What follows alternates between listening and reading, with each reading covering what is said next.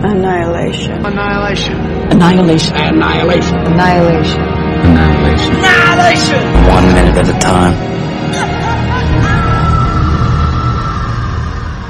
One more thing before we begin.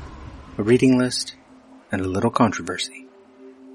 Imagine this a syllabus for the podcast to come. Your suggested reading, Heart of Darkness by Joseph Conrad, To the Lighthouse by Virginia Woolf, The Color Out of Space by H.P. Lovecraft, The Crystal World by J.G. Ballard.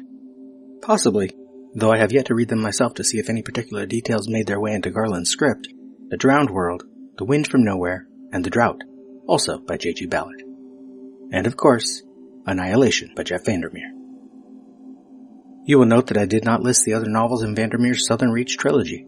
Alex Garland did not read them before adapting the first, and as has been noted in the countdown episodes, part of this film's story comes from other sources as well, and allude to more. Garland explains in Tor.com 26 July 2016 regarding his adaptation, quote, It's definitely not holding up a mirror to the novel, but it's true to my subjective response to the novel. It's true to what I responded to and got out of the novel. And that was partly to do with some narrative aspects of this group of women entering into this strange sealed off zone and finding something that, well, I don't want to talk too much because there's a plot point embedded within it. I think that's wrong. Forget the film, just for people who might want to read the book. But also a tone. There is a tone in there that to me related to what I used to feel reading certain kind of Ballard novels. It's not in any way derivative, this novel. It's actually very much its own thing but it made me feel something like what I used to feel reading The Drowned World, The Crystal World, Ballard novels that took a strange central conceit and then just kind of exist within them, like the world is turning to crystal. There's a sort of dream state aspect to that that I found incredibly alluring and hypnotic. And it's that that's pulled me into Annihilation, I think. The premise and the atmosphere and a very particular thing about the ending as well.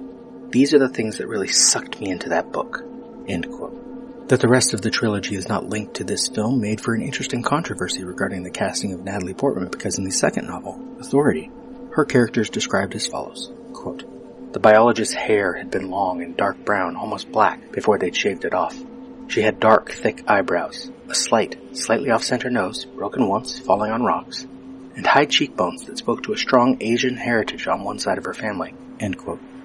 Additionally, the psychologist, named Ventress in the film, played by Jennifer Jason Lee, is described also in Authority as half indigenous. The Media Action Network for Asian Americans and American Indians in Film and Television both criticized the film. Alex Garland started his adaptation of the first novel before the others were published, but despite several reports, he did at least read the second novel at some point after writing his adaptation, but before the film was greenlit. He tells Uproxx 15 February 2018, quote, the characters in the novel I read and adapted were not given names or ethnicities. I cast the film reacting only to the actors I met in the casting process, or actors I had worked with before. There was no studio pressure to cast white. The casting choices were entirely mine. As a middle-aged white man, I can believe I might at times be guilty of unconscious racism, in the way that potentially we all are. But there was nothing cynical or conspiratorial about the way I cast this movie.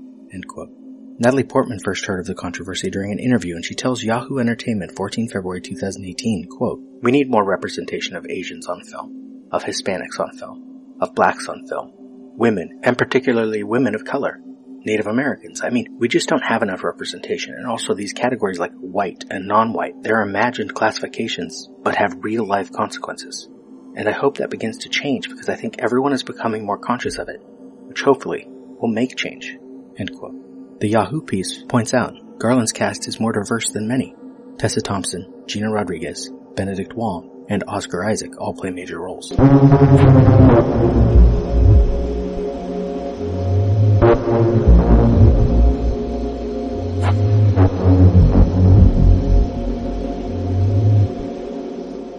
The lighthouse as an image of loneliness has its limits, for as we stand on the shore of this ocean, crusted snow on the hills and grass dispersed beneath it, that tower seems a place where people gather some vision themselves. The marriage and weaving to the lobster boat, which could be miles away or close enough to raise our voices to, makes us wish our journeys took us further, past witness, to a scene perhaps, where we belonged. A man in blue pulls up his net, tiny fish swim free from it, and the man pulling anchor whose strength pulls him further from the shore pays tribute to our rootlessness. As he shouts to start the engine up, to take his course he leaves us, in the distance, the repeated ritual of his wake, and like the water, stirred against the lighthouse wall, breaking up, wave after wave, We forget ourselves. Learn our place. Ira Sadoff, February, Pemaquid Point.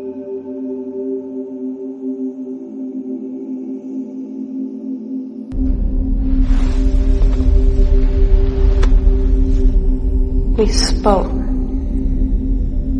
What was it we said? Wordlessly watching, he waits by the window and wonders at the empty place inside.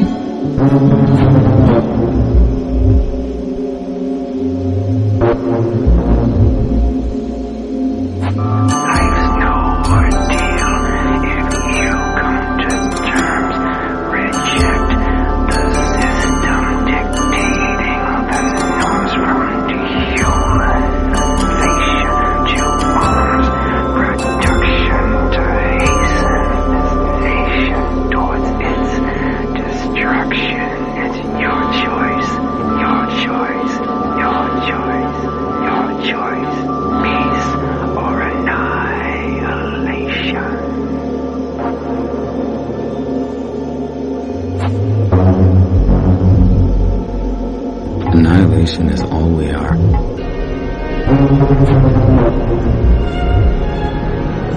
Annihilation.